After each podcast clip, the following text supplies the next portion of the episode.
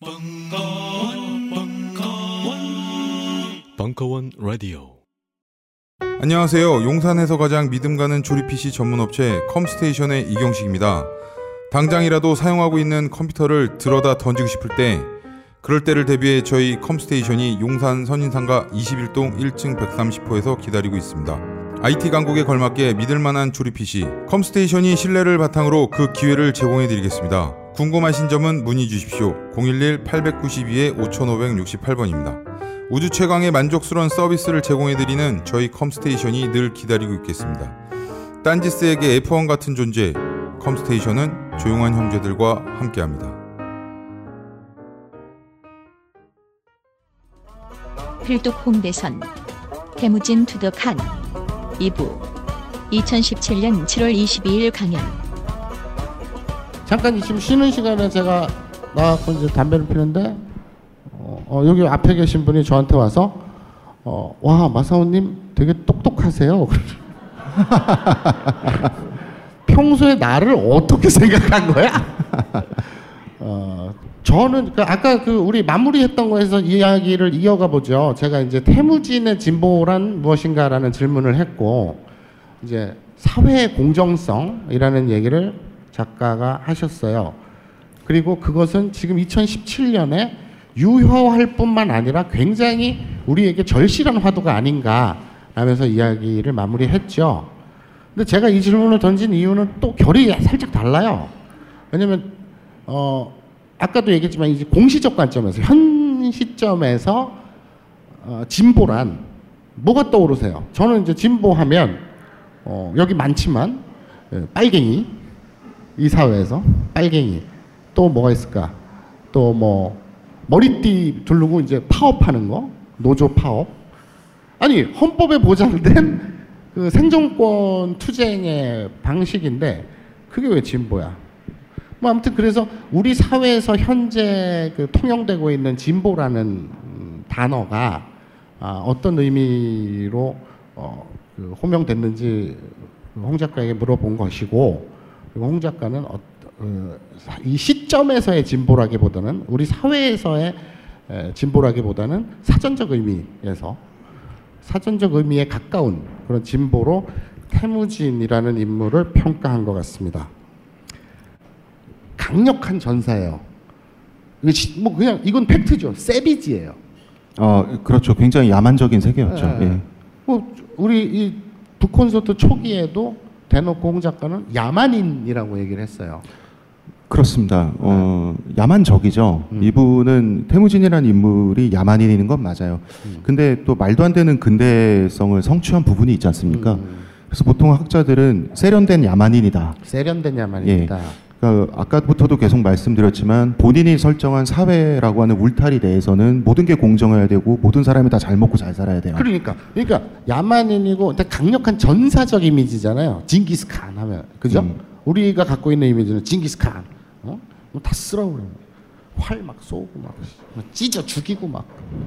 근데 이 책에서 묘사된 태무진은 고초를 겪 고 그 오랜 세월 집요하게 살아남은 인동초 우리 DJ 같은 쉽게 말하면 아주 간단하게 얘기하면 정치인이에요. 정치인이죠. 예. 예. 그 부분에 대해서 한번 얘기를 해보죠. 어, 이 사람이 처음에는 정치인이 안 되려고 했죠. 어, 사실은 이 사람이 정치인으로 태어나지 않았습니다. 왜 정치인이 됐냐면 자묵화와 경쟁을 하는데 자묵화를 싸움으로는 이길 수가 없어요.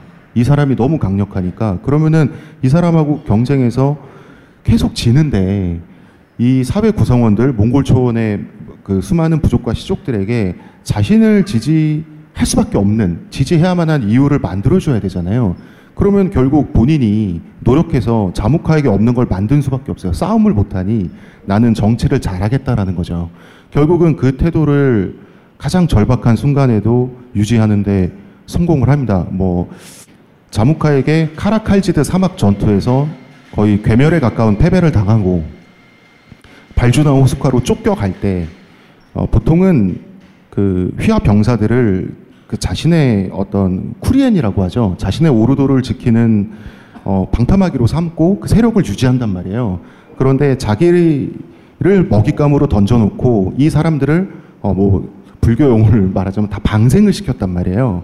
이것이 당시 초원에선 처음 있는 일이었고 어 그러니까 본인 본인의 실패를 대가로 스스로를 던지고 자기에게 충성을 바쳤던 사람을 죽게 하지 않는다. 이게 태무진이 생각했던 공정성인데 이것을 어쨌든 최후의 순간까지 지켰단 말이죠. 그렇기 때문에 제기했을 때 자기가 그 전까지 가지고 있었던 최대 병력보다 더 많은 병력들이 자발적으로 모여서 결국은 초원을 제패할 수가 있었던 거죠. 충성을 맹세하고 충성 맹세를 강요했다기보다는 본인이 먼저 보여준 거죠. 그러니까요. 빚을 지은 거죠. 그러니까 이게 우리 아까 일부 끄트머리 얘기하고 계속 반복되는데 미국이 자국민을 굉장히 악착같이 보호하잖아요. 그게 그 시민이 됐던 군인이 됐던 간에 그런 어떤 태도가 그 시절에 이미 일관되게 보여진다는 것이고 있었던 거죠. 아, 일부 마지막을 저희가 제국의 이야기로 했는데 로마 제국도 그렇고요. 지금 현재 미국도 그렇고 당시의 몽골 제국도 그렇고 이 나라들의 특징은 돌격 앞으로 음. 진격을 좋아할 것 같지만 싫어해요. 음, 그래서 좀 불리하다 싶으면 바로 군사를 빼요. 음, 저기서 상황이 잘 안 풀어진다는 얘기는 자기 군사들이 죽고 있다는 얘기거든요. 그래서 태무진은 철수 명령을 굉장히 많이 내리는 사람이에요. 그렇기 때문에 그러면은 철수를 제깍제깍 철수를 하면 용기는 없어 보이지만 전력은 보존하죠. 그래서 10만 명을 가지고 이 10만 명의 숫자를 유지하고 이 불과 10만 명으로 유라시아 대륙을 제패하는 거거든요. 로마 제국도 마찬가지입니다. 로마 제국의 보통은 집정관들이 그 원정군 총사령관으로 많이 동원이 되는데 로마는 시민군이지 않습니까? 시민들이 죽고 있으면 철수합니다. 그 전쟁 비용을 다 매몰하고 철수합니다. 그렇기 때문에 인구를 유지하면서 결국은 그 지역을 정복할 수 있는 거거든요. 이렇게 성공한 사회라고 하는 것은 이 사회가 많은 이익을 눈앞에 두고도 그 자국의 백성들의 인명을 살리기 위해서 이 이익을 포기할 수 있다는 것을 보여줘야 되고 그거를 반복적으로 증명을 해야 돼요. 그 증명하는데 성공한 사회는 결집력이 생기죠. 아, 이 사회가 내가 이 사회를 위해서 어, 소모되는 일용, 그 일회용품 같은 존재가 아니라 이 사회가 나와 나의 식구를 위해서 존재한다는 것은 그건 말로 하는 게 아니라 보여주는 거예요. 그러니까 이 책에서 우리 대한민국이라는 현재 사회를 어, 이끌고 있는 결, 정치적 결정을 하는 정치인들, 정치 지도자들, 그리고 또 그런 정치인들을 선출하는 우리 유권자, 시민들, 대한민국 시민들에게 에, 어떤 그 교훈 얻을 수 있는 방점이 있다면 가장 큰 것이 그 지점이겠네요. 그 지점이죠. 이거는 어떤 정치인 한 명이 각성해서 제가 이루, 이루겠습니다. 저는 정직합니다. 하는 게 아니라 구석구석 하나하나에서 행동으로 보여줘야 돼요. 예컨대 필리핀 같은 나라에서 한국인들이 그 경찰들이 저지르는 비리 범죄 있지 않습니까? 그 범죄의 희생양이 많이 되거든요. 왜냐하면 우리나라 외교부가 일본이나 중국이나 이런 나라만큼 별로 자국민을 외국에서 대사관이나 이런 데서 보호하지 않기 때문이거든요. 그런데 자국민을 보호하기 위해서 많은 돈과 비용과 국가의 에너지를 필요할 때 쓰는 거를 반복적으로 보여줘야 돼요. 그 데이터가 쌓여야 우리나라 국민들도 아, 이 나라가, 이 나라, 국가 사회가 나를 위해서 존재하는 사회구나라고 하는 그 주객이 전도되지 않는 상황을 믿을 수 있다는 거죠. 미국은 그렇게 되기까지 100년이 넘어 걸렸고, 로마 제국 같은 경우는 제 계산으로 한 300년 걸렸어요. 근데 이게 국가 시스템 정부 탓만도 할 수 없는 게 외국 공간에 우리 그 재외 국민 혹은 어떤 뭐 유학생 관광객들이 갔다가 곤란을 겪었을 때 고초를 겪었을 때 왜 그 현지에 뭐 대사관에 이렇게 전화를 했더니 아, 몰라요 바빠요 그리고 끊어버리면 되게 분노하죠 우리 시민들은 하지만 외교 공간에서 예산과 인력이 없다라고 할 땐 또 수긍을 쉽게 해요. 우리들은 사실 그렇잖아요. 솔직히 얘기해서. 그런데 지금 정 작가 말씀처럼 그러한 곳에 예산과 인력을 쏟아붓는 것이 에, 낭비가 아닌 더 큰 틀에서 어, 국가 결집력이라든지 그, 나오는데 이득이 되는 것인데 그렇죠. 보통 그것은 어떤 사회가 성공해 나가는 과정에서 축적되고 학습돼요. 그런데 태무지 같은 경우는 본인의 일생 안에서 그걸 성취했죠. 예를 들어 보겠습니다. 어, 책에는 나오지 않는 내용인데 어, 호라즘 제국이라고 하는 당시에 뭐-? 호라즘 제국이라고 호라즘 하는 제국, 예, 예. 제국 하나를 몽골 제국이 그냥 먼지로 만들어 버리거든요. 그 출발점이 뭐였냐면 호라즘 제국에 사신을 보냈더니 그 사신이 강제로 수염이 깎여서 돌아왔어요. 근데 그 사신은 태무진의 그 부하는 이슬람 교도였어요. 이슬람 교도에게 수염은 중요해요. 굉장히 중요하죠, 종교적으로. 그런데 태무진 본인은 태무진의 가족들은 이슬람 교도가 없었어요. 며느리는 기독교도고, 그다음에 또 어떤 며느리는 중국의 도교를 신봉하고, 어, 어떤 며느리의 사촌은 불교도고. 그 얘기 유명하죠. 예. 그 본인 태무진 본인은 그 무속을 신봉했어요. 이 사람이 이제 그 본인이 본인만을 위한 무당을 고용하기도 했었고요. 샤머니스트였던 거죠. 근데 샤머니스트에게 수염은 어차피 변발하는 사람들 아닙니까? 채모를 깎는다는 건 별게 아닌데 자기의 부하가 이슬람 교도인데 이 본인에게 중요한 걸 잃고 왔단 말이에요. 그래서 태무진은 거의 본능적인 차원에서 엄청나게 분노를 하고 이게 전쟁까지 가거든요. 다시 말하면 아까 말했지만 먹고 사는 짐이 해결된 상태에서 본인의 가치는 자기가 찾는 거거든요. 그 가치가 나와 다를지라도 나의 국민, 나의 부하, 나의 백성이 추구한 가치를 배신당했을 때 대신 분노해 줄 수 있는 것이 사회 시스템이라는 거죠. 그것을 보장해야 된다는 거죠. 이런 식으로 그 모든 정복 사업이나 이런 것들이 시작을 했던 거예요. 굉장히 이 사회가 결집력이 강할 수밖에 없는 것이죠. 그것이 비록 그 외부 상대 입장에서는 폭력이고 멸망이라 할지라도 내부에서는 알겠습니다. 외부에선 지옥이죠. 그래 지옥에 그 되게 인상 깊은 게 있어요. 우리가 상식적으로 흔히 하는 말 있잖아요. 역사는 승자의 관점에서 쓰여진다. 그죠? 다들 아시는 말이잖아요. 그리고 공감하는 말이고 그것을 증명하는 텍스트는 많죠. 근데 재미있는 게뭐홍 작가도 이 저서에서 여러 번 그걸 언급 반복적으로 언급하는데 그게 진짜야? 라고 궁금한 부분이 있어요. 뭐냐면 몽골 사기라든지 뭐 이러저런 여러 아까 고대 몽골어라든지 이러면서 다 그 사료를 뒤져봤다고 하는데 어쨌든 그 1차 사료에서 찌질함이랄까? 그 태무진의 우리나라 용비 어청가를 이야기할 수 있듯이 승자적 관점에서 굉장히 그 미화하고 이런데 그런 태무진의 인간적이고 찌질하고 그런 고난이 되게 담담하게 있는 그대로 솔직하게 서술이 돼 있대요. 홍 작가의 얘기에 따르면 저는 뭐 1차 사를 본 적이 어, 없지만 뭐 그렇습니다. 네, 그 래서 음. 요새 그 예전에 그 저 MB 정권 때도 노무현 전 대통령이 고초를 받았던 게 지네가 감히 지네 주제에 감히 노무현 대통령한테 대통령 기록물 가지고 시비를 걸었죠. 그리고 요번에 박근혜 정부가 빠지면서 대통령 기록물로 이관하는 게 뭐 형편없다지 않습니까? 기록에 대한 귀중함을 좀 알자라는 게 이제 저 노무현 정권 때부터 그 법제화하고 이렇게 됐잖아요. 대통령 기록물 하고 우리는 이제서야 2000년대 들어와서야 이러고 있는데 그 먼 옛날에서의 몽고에서 어떤 기록학적인 집착을 보였을 것 같진 않은데 음. 그게 첫째 사실이며 영문이 뭐 이유가 뭘까요? 그 이유가 뭐냐면 어 뭐 먼저 말씀을 드리면 그 책에 보시면 알겠지만 태무진의 인간적인 부분이 굉장히 좀 찌질하죠.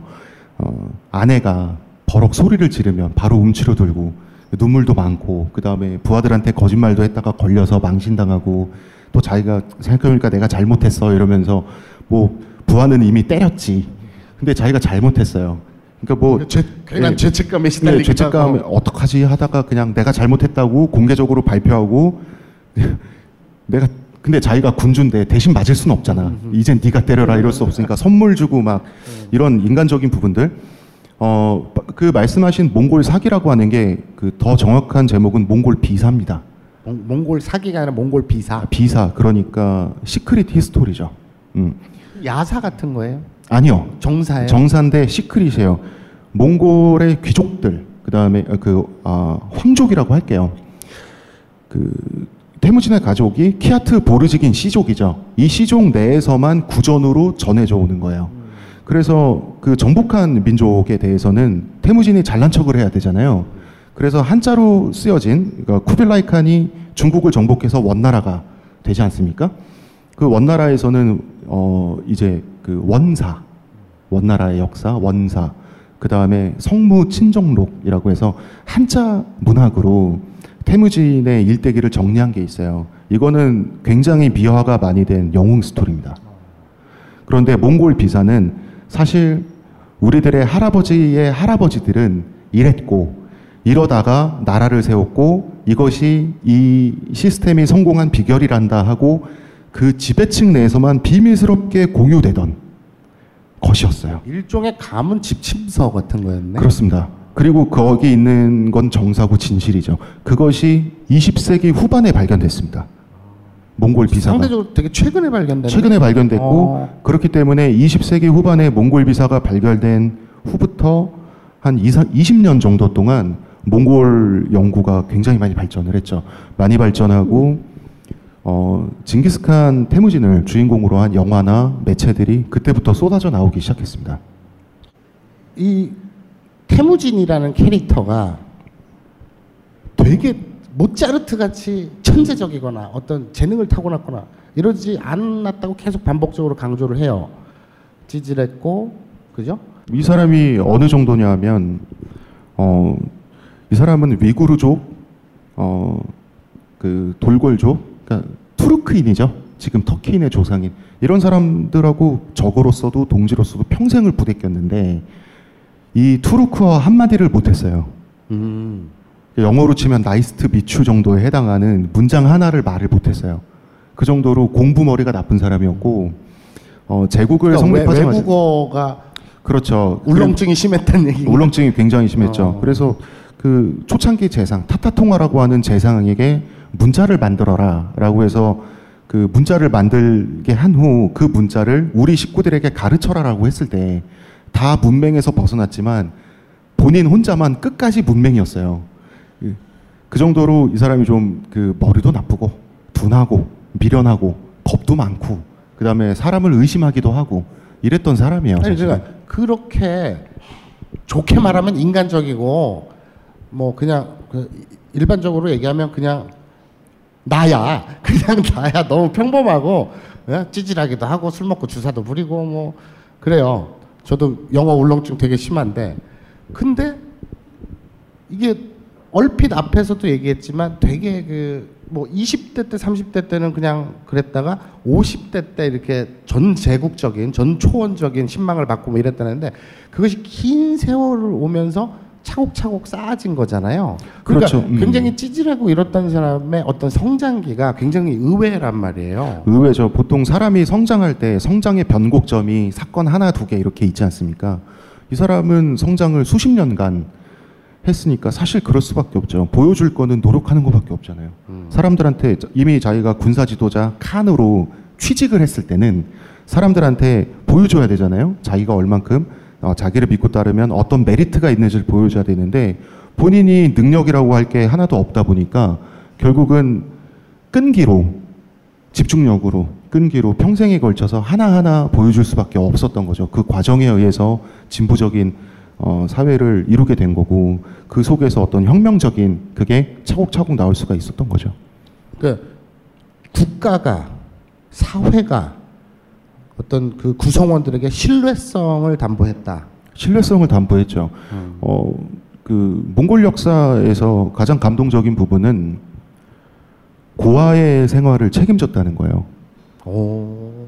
고아의 생활을 책임졌어요. 고아들이 많을 수밖에 없지 않습니까? 과부도 이게 많고 뭐 과도 많고 전쟁국 전쟁 기업이니까. 그렇죠. 이 고아들의 생활을 철저하게 책임졌고 고아들이 성인이 될 때까지 기어이 길렀어요.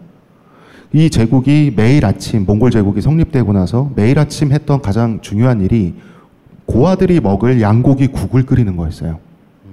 양고기는 어, 당시 몽골 초원에서 가장 고급 육류였어요. 양고기를 최고로 쳤단 말이에요. 소화흡수도 좋고 양고기를 끓였어요. 그 중에 가장 좋은 양고기를 어, 고아들에게. 고아들을 위해서 그런 거, 그런 게 참 대단하죠. 음. 그게 복지 시스템이라고 볼 수도 있는 거네요. 그렇죠. 어. 뭐 심- 그럼 그러니까 뭐 예를 들면 어, 국가가 주체가 아니라 사회 구성원들을 위한 하나의 도구다. 도구죠.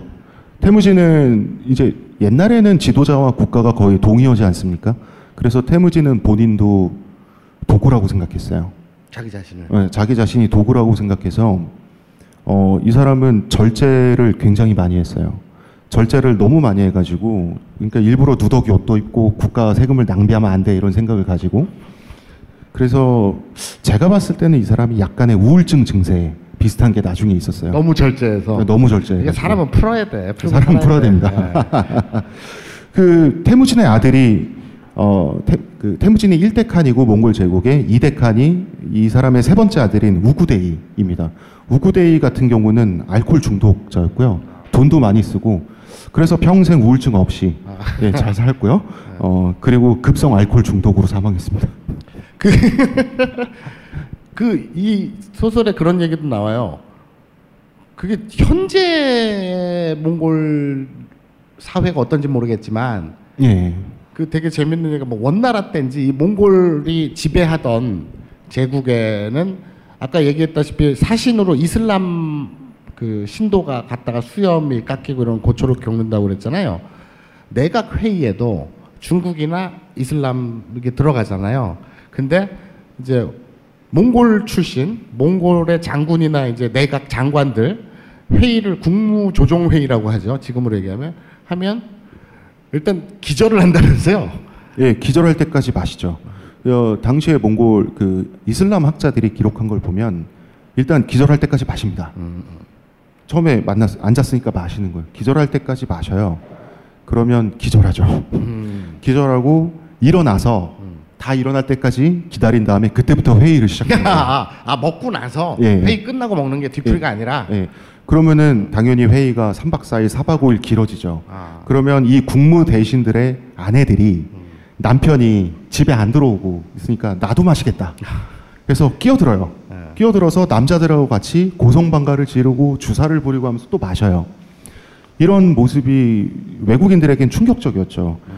어디 남자들이 회의하는데 여자가 들어와서 신발 신고 들어와서 그냥 술상을 엎어버리기도 하고 기분에 맞춰서 이거를 특히나 이제 남녀 차별이 좀 심하다고 할 수 있는 이슬람권의 지식인들이 이거를 기록할 때 굉장히 곤란해했죠. 그 되게 신기했던 게 몽골 제국도 사실은 그 남존 여비 사상이 기본 베이스인데 음. 근데도 그 초원의 특성이랄까 생활의 특성 때문에 어, 남녀 그러니까 아내와 남편은 동지적 관계 였고 여성의 발언권이 굉장히 셌다. 굉장히 셌어요. 이거는 어, 그왜 우리 진보적인 가치에서 동일 노동 동일 임금의 가치란 말을 하잖아요. 비슷해요. 어떤 문화권에서든 여성의 인권이라고 하는 것은 노동량에 비례해요. 그 몽골 초원이 워낙 척박하고 그 몽골에 실제 가보면 게르가 있으면요. 게르 하나가 있으면 게르가 이제 몽- 유목민들의 천막을 말하는 겁니다. 주변에 아무것도 없어요. 가축은 몇십 마리가 있는데 그러면은 다 같이 일해야 돼요. 일을 하면 목소리가 높아질 수밖에 없어요. 인도 같은 경우는 여성의 인권이 거의 가장 낮은 현재 그쵸, 현대 지금 국가인데 뭐, 예. 음, 여성은 노동을 못 하잖아요. 밖에 못 나가요. 부가가치를 창출을 못 하기 때문에 그 인권이 낮다라고 하는 것은 그런 경우와 연관이 돼 있어요.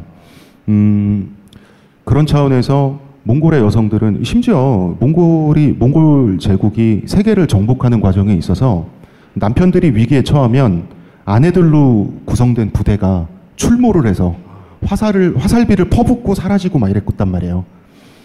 그렇게 같이 제국을 이이 사 뭐, 가정도 그렇고 넓게 말하면 사회까지도 여성과 남성이 같이 경영을 하다 보니까 여성이 국무회의에 난입해서 남편들 너네만 술 먹냐 나도 끼자라고 해서 소위 말하는 깽판을 칠 수도 있었던 거죠. 요새 그 페미니즘, 그또 여성 혐오, 여성 차별 이런 거에 대한 것이 많은 화두가 되는데 뭐 또 다른 얘기 없어요. 인 아, 인도랜다. 그 이 몽골 제국에서 음. 그 아내 그뭐 누구였지? 난 이름이 어려워가지고 예.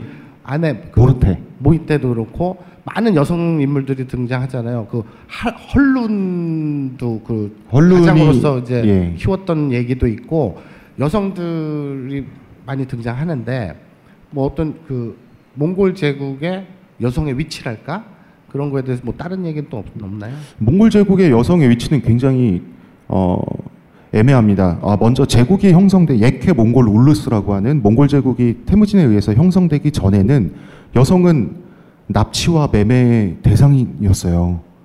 이게 매드맥스의 막장의 세계란 말이에요. 그런데 재밌는 거는 멀쩡한 여성을 납치해서 강제로 겁탈을 해서 자기 아내를 만든단 말이에요. 그런데 어쨌든 부부가 되고 나서는 다른 문화권에 비해서 또 꽤 평등해져요. 그것은 아까 말씀드렸듯이 그 노동을 같이 하기 때문이에요. 그 노동 땀을 흘리면 권리는 올라가게 돼 있어요. 이건 어쩔 수 없잖아요. 자동적으로. 몽골의 노동이라고 하는 것은 가정일도 다 야외 노동입니다.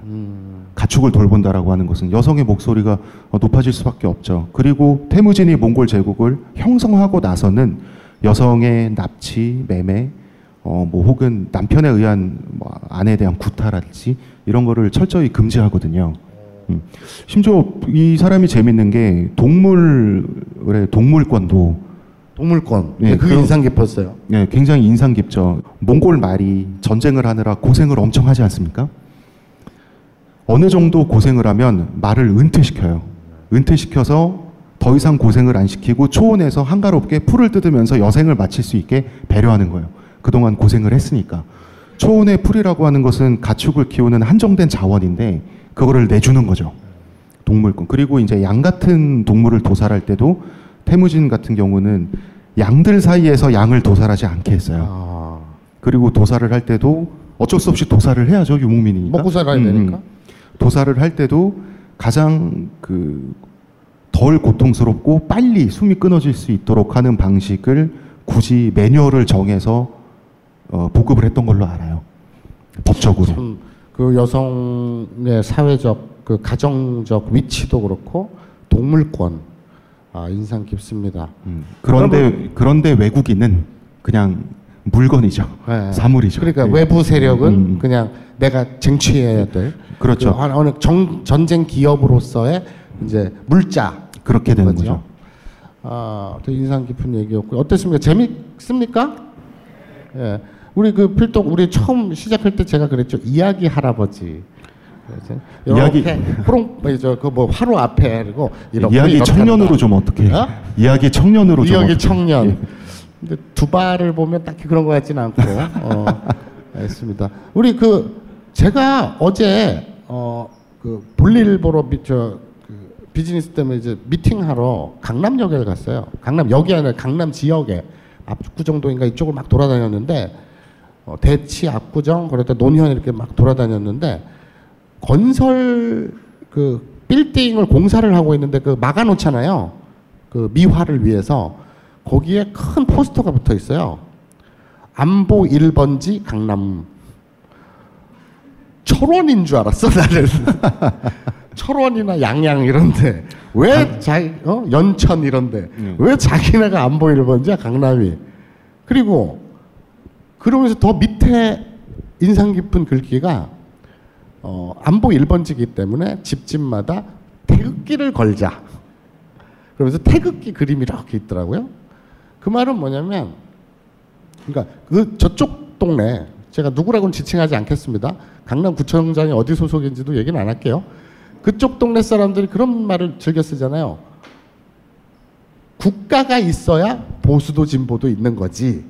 요번 대선 때그 그, 어? 일단 나라가 서야 진보도 보수도 있는 거지 그런 말 하잖아요. 그러니까 빨갱이 세력한테는 정권을 주면 안 된다. 뭐 이런 얘기를 했잖아요. 그쪽 동네 일상적인 레토릭인데 국가가 있어야 국민이 있다. 국가가 있어야 보수도 있고 진보도 있다. 태무지는 명백하게 그 생각에 반대했던 것 같아요. 아까 얘기했듯이 본인은 도구로 생각했고 제국의 시스템은 철저히 그 사회 구성원들의 필요에 의해 복무하는 것이다. 그죠? 어, 오늘 이야기 들었던 것 중에 공정이란 키워드 다음으로 굉장히 인상 깊은 우리가 어, 새겨야 할 이야기가 아닌가 싶습니다. 자, 이런 얘기를 또 빼놓을 수는 없겠죠. 태무지는 계속 실패했어요. 그죠? 그러니까 찌질하기도 했고 실패도 많이 했어요. 근데 결국엔 어, 결과적으로는 성공했어요. 그렇죠. 예, 실패를 통해 에, 성공하는 법이랄까? 그 자기개발서로 이렇게 잘 포장해서 파면, 팔면 네? 음. 여기 생각비행 사장님 어디 계세요?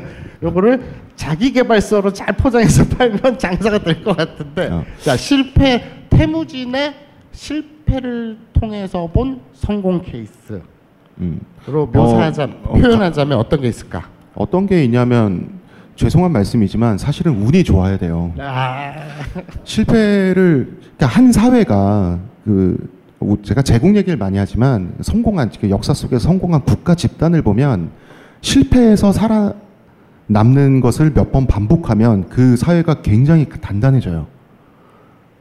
실패를 통 실패를 했는데 살아남으면 그 실패를 통해서 배우잖아요. 그 실패를 안 한단 말이에요, 다시. 그래서 로마가 제국이 될 수 있었던 이유는 전쟁에서 많이 졌기 때문이에요. 역설적이게도 열설적이게도 전쟁에서 많이 졌기 때문인데 태무지는 실패를 여러 번 했는데도 불구하고 운 좋게 살아남았어요. 그렇기 때문에 어, 일반적인 국가가 100년, 200년 동안 그 데이터를 쌓을 수 있는 실패로부터 쌓을 수 있는 데이터가 있지 않습니까? 그 데이터를 운 좋게도 본인의 생애 안에서 쌓는 쌓을 수 있었어요. 그리고 한 가지 더 말씀을 드려야 될 것 같은데 고정관념. 그 태무진이 야만인인데 이 사람이 문명인데 마지막에 그 몽골 제국 예케 몽골 울루스라고 하는 국가를 세웠는데 이 국가를 들여다보면 보면 볼수록 너무 놀랄 만큼 진보적이란 말이에요. 그러면은 이 점프가 너무 크단 말이에요. 이 매드맥스의 세계에서 몇십 년 후에 근대적인 우리가 사회주의적이라고 말할 수 있는 이상한 나라가 갑자기 진보적인 나라가 탄생을 하는데 그거는 이 사람이 고정관념이 없었기 때문이에요. 제가 이 설명을 드리겠습니다. 그 옛날에 로마와 카르타고라고 하는 국가가 포에니 전쟁을 거쳤죠. 이때 해전을 치르는데 카르타고 사람들은 배를 잘 만들어요. 이 사람들은 해적질도 잘하고 배를 가지고 무역도 잘해요. 그렇기 때문에 배에 대해서 잘 알아요. 반면에 로마 사람들은 이 사람 로마 사람들은 원래 농경 민족이고 그다음 육군의 국가잖아요. 배를 못 만들어요. 그래서 해전에서 원래 로마가 져야 돼요. 그런데 이겨요. 어떻게 이기냐면 이상한 배를 만든 거예요. 거북선. 뭐 비슷한 걸 만들어요. 오. 배가 배라고 하는 것은 기본적으로 옛날 배는 그 아름답게 유선형의 곡선을 그리고 있어야 돼요. 바람을 실려서 이걸 물살을 가리려면. 근데 무슨 요즘 항공모함처럼 아주 못생긴 평평하고 딱딱한 배를 가지고 바다에 나타난 거예요. 그리고 일반적인 배의 모양이 아닌 이상한 장치, 까마귀 발톱이라고 하는 이상한 장치를 가 이렇게 주렁주렁 달려 있는 거예요. 그걸 보고 카르타고의 해군들은 깔깔 웃었죠. 저놈들은 맛이 갔다. 뭐 저런 배를 가지고 카르타고 사람들은 배를 잘 만들었기 때문에 배란 이런 것이다라고 하는 고정관념이 있었어요.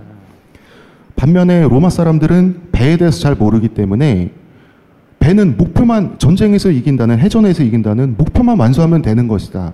라고 해서 그 까마귀 발톱이라고 한 장치가 뭐냐면 까마귀 그 백길이 부딪힐 때 까마귀 발톱이 카르타고의 배를 이렇게 걸어요. 걸면 그때부터는 배와 배가 맞부딪히니까 해전이 아니라 아, 지상전이. 되는 거예요. 백병전이 되는 거예요. 육탄전. 백병전은 로마가 강하죠. 아. 그렇기 때문에 그 해전에서 카르타고 군대를 전멸시키거든요. 그게 포에니 전쟁에서 굉장히 중요한 대목인데 이건 뭐냐면 고정관념에서 자유로운 기반이 없는 사람이 더 점프할 수가 있어요. 진보로. 왜냐하면 자기를 고정관념이 있는 사람은 원래 사회란 건 이래야 되기 때문에 요거도 고치고 요거도 고치고 절차도 필요한데 고정관념이 하나도 없는 제로의 상태에서 가만히 생각을 해보면 하면 되잖아요. 그냥 필요에 의해서. 필요에 의해서 아, 그러면 되잖아요. 음. 그러한 어떤 과정이 있는 거죠. 제가 이 부분에 굉장히 천착합니다. 이 책을 써, 쓰면서 천착한 이유는 우리가 우리 사회의 진보에 대해서 어느 세월에 우리는 프랑스니 스웨덴이니 하는 나라로 접근하냐. 언제 우린 그런 선진국 되냐. 이 적폐도 이렇게 한가득 쌓여 있는데 또 지난 박근혜 정권이 저질러 놓은 것도 많지 않습니까? 그거 보면은 진짜 막 그 산더미 같은 음식물 쓰레기가 지금 이렇게 있는 것처럼 보이는데 진보라고 하는 것은 마음먹기에 따른 거라는 생각도 들었어요. 사실 법안이라고 하는 거는 사회 구성원이 누군가 제안하면 사회 구성원이 그렇게 하자라고 하는 순간 선거를 통해서든 뭐를 통해서든 그 돼요. 되게 신기한 거예요. 법안의 글자가 바뀌면 그거는 물질적으로 뭐 그 동해물과 백두산이 마르고 닳을 때까지 물질적인 어떤 기반 없이 마르고 닳는다라고 하는 것은 물질적인 변화 아닙니까? 그런 거 없이 신기한 거예요. 법전의 글자가 바뀌면 정말 세상이 바뀌어요. 그 과정이 우리 생각보다 굉장히 빠르게 점프할 수도 있는 과정이라는 거죠. 그 태무지는 고정관념이 없었고 제로에서부터 자기가 출발한다라는 그런 자신감이 있었기 때문에 오히려 그렇게 빨리 수백 년간의 진보를 뛰어넘어서 성취한 부분도 있었던 거죠. 그래서 저는 이제 이게 이명박 때 시작을 해서 박근혜 때 제가 연재를 끝낸 걸로 기억을 하는데 그 두 대통령이 사실 상식적인 기준에서 이상하잖아요. 되게 이상하단 말이에요. 이상한데 아 왜 이럴까? 왜 이렇게 이상할까?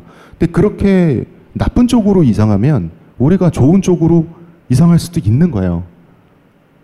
SK 선주 제가 그 광고 실화입니다만 이상하자 뭐 이런 거 있잖아요. 음. 그런 것처럼 하기로 맘먹으면 또 금방 되는 게 진보란 생각도 들어서 음. 제가 이 책을 집필을 하면서 음. 연재를 하고 집필을 하면서 뭐 그게 저의 개인적인 희망 사항이었어요. 음. 그냥 하자. 음. 되게 쉽게 될 수도 있다. 쉽게 될 수도 있는 거 아닌가. 음. 그 그렇게 좀 어, 순진한 희망을 가져본들 어. 나중에 안 될지언정 그게 뭐 그렇게 손해인가 이런 네, 생각도 이- 들었어요. 이렇게 표현하면 어, 태무지는 진보적 가치를 사회에 실현하는데 있어서 하면 된다의 산 증인이다. 그렇죠. 전두환식의 하면 된다가 아니라 박정희 시제. 어, 그런. 식으로 막 사람들을 막 몰아쳐가지고 막 니들이 죽던 말던 다리를 세워라 이런 게 아니라 나는 이게 좋다고 생각하는데 여러분도 동의하면 좋은 거잖아요. 음, 그럼 그럼 사- 좋은 사회가 만들기로 정하면 되잖아요. 음, 그래서 좋아졌잖아요 세상이. 음. 외부 세력의 충격에 대항해서 누구와 싸워도 이기는 사회가 짠 나타났잖아요. 굉장히 단단한 결속력의 사회가 이것이 굉장히 쉽게 될 수도 있다는 우리 생각보다 쉽게 될 수도 있다는 그런 생각도 해봐요. 그러니까 우리가 어떤 전 사회 구성원이 행복할 수 있는 어, 시스템을 구축하는 과정이 생각보다 쉬울 수도 있다. 쉬울 수도 있고요. 여기서 이걸 자꾸 어렵게 접근하려고 그러면 애국애족, 어떤 철학적인 문제, 사상적인 문제, 뭐 국가 민족의 문제, 민족문화 창달을 위한 어떤 노력이랄지 뭐 거기에는 이제 반일 감정도 포함하면 될 거고요. 철학과 사상은 개인이 할 일이라고 저는 생각해요. 철학과 사상 어떤 철학과 사상을 가지고 자신의 가치를 추구하고 자신의 자아 실현에 어, 자기 인생을 던질 수 있는 거는 개인의 자유고 국가는 그 자유를 보장해야 되고요. 그러기 위해서는 그 기반을 마련해 줘야 돼요. 그 기반이란 건 언제나 가장 단순한 지점에서 출발한다고 생각합니다. 아까도 말씀드렸지만 국간에서 인심 난다.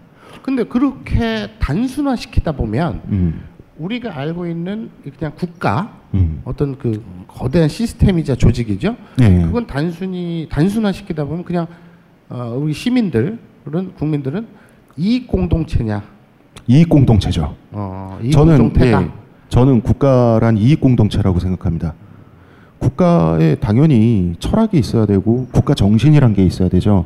그것은 이익 공동체라고 하는 모두가 다 같이 잘 먹고 잘 살아보자라고 하는 그 이 사회의 자원과 이 그걸 자원이라고 말할 수도 있고 꿀물이라고 말할 수도 있고 그거를 쉐어하자는 것에서 출발할 수밖에 저는 없다고 봐요.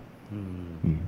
이익 공동. 근데 뭐 하긴 그렇죠. 건물주의 이익과 내 이익이 같을 수는 없는데 그걸 조정하고 많은 이들의 그 전체 구성원의 이익의 방향으로 조정하고 타협하고 하는 것이 정치이니까 그럼요. 그런 그런 방향으로 움직인다면 음. 음, 알겠습니다.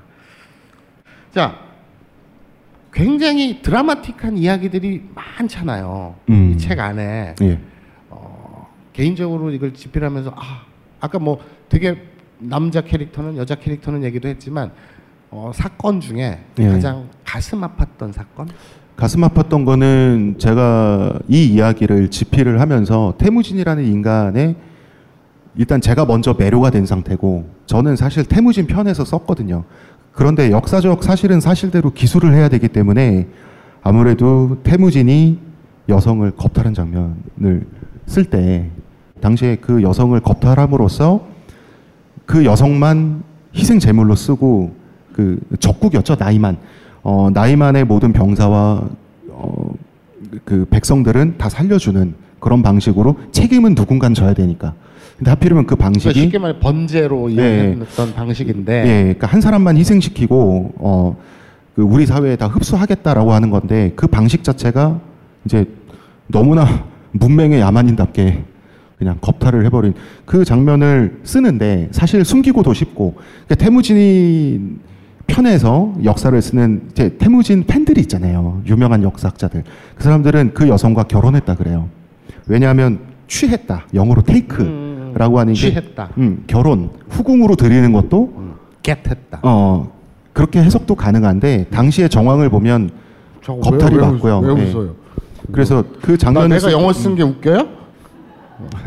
그게 이제 태무진의 치부를 드러내는 거니까 저는 그 부분을 쓸 때 조금 가슴이 아팠죠. 예. 가슴이 아팠다.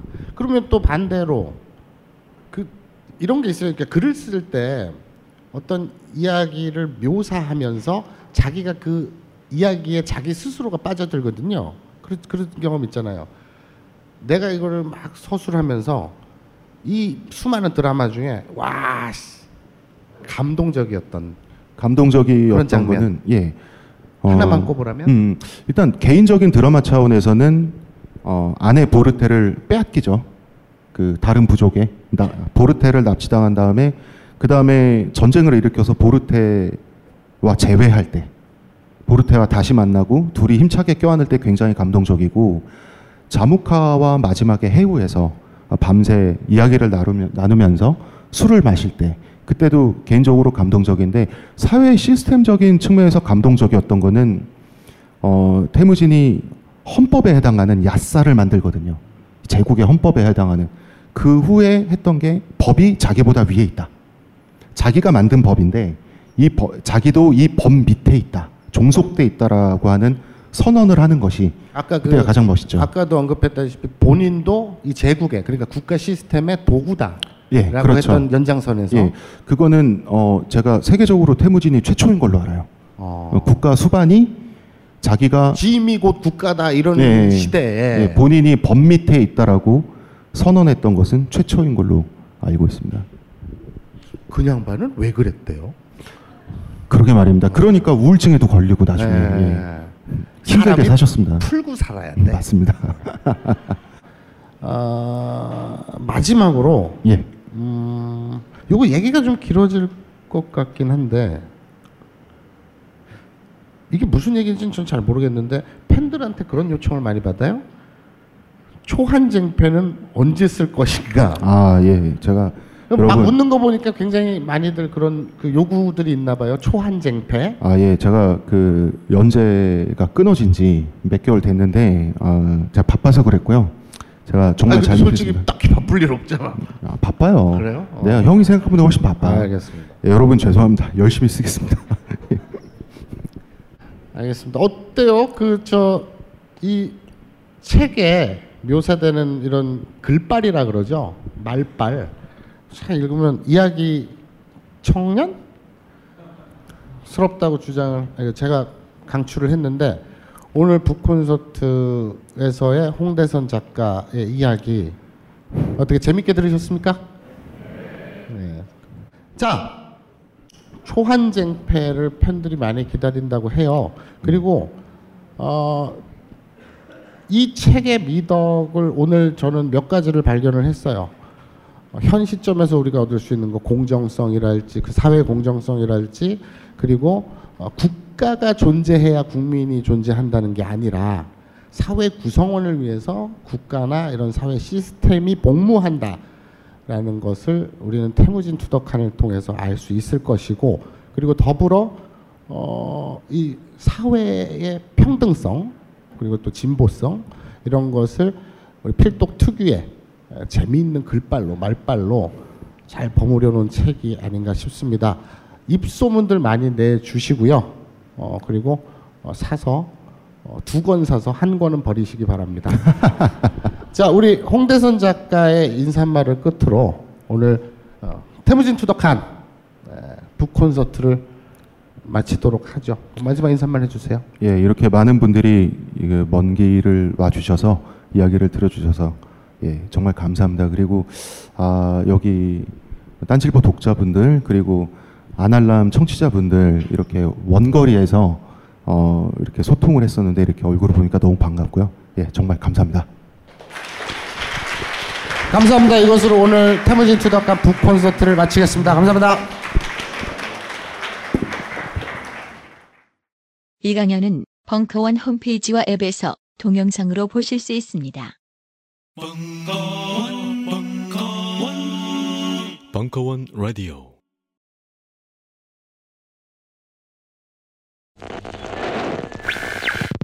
안녕하세요. 벙커원 요원입니다. 오늘은 벙커원 바에서 준비한 이달의 맥주를 소개해 드리겠습니다. 브루어리 304의 세종인데요. 세종은 특별자치시나 대왕님 이름이 아니고 라거, IPA, pale ale처럼 맥주의 종류 중 하나입니다. 프랑스 농부들이 주로 마시던 농주 스타일의 맥주로 부드러운 과일 향과 은은한 허브 향이 특징이며 드라이한 뒷맛에 풍부한 탄산감으로 여름과 아주 잘 어울리는 맥주입니다. 8월의 마지막과 함께 여름도 떠날 채비를 하고 있습니다. 이 여름이 다가기 전에 어서 빨리 벙커원에 모여들어 세종을 마셔봅시다.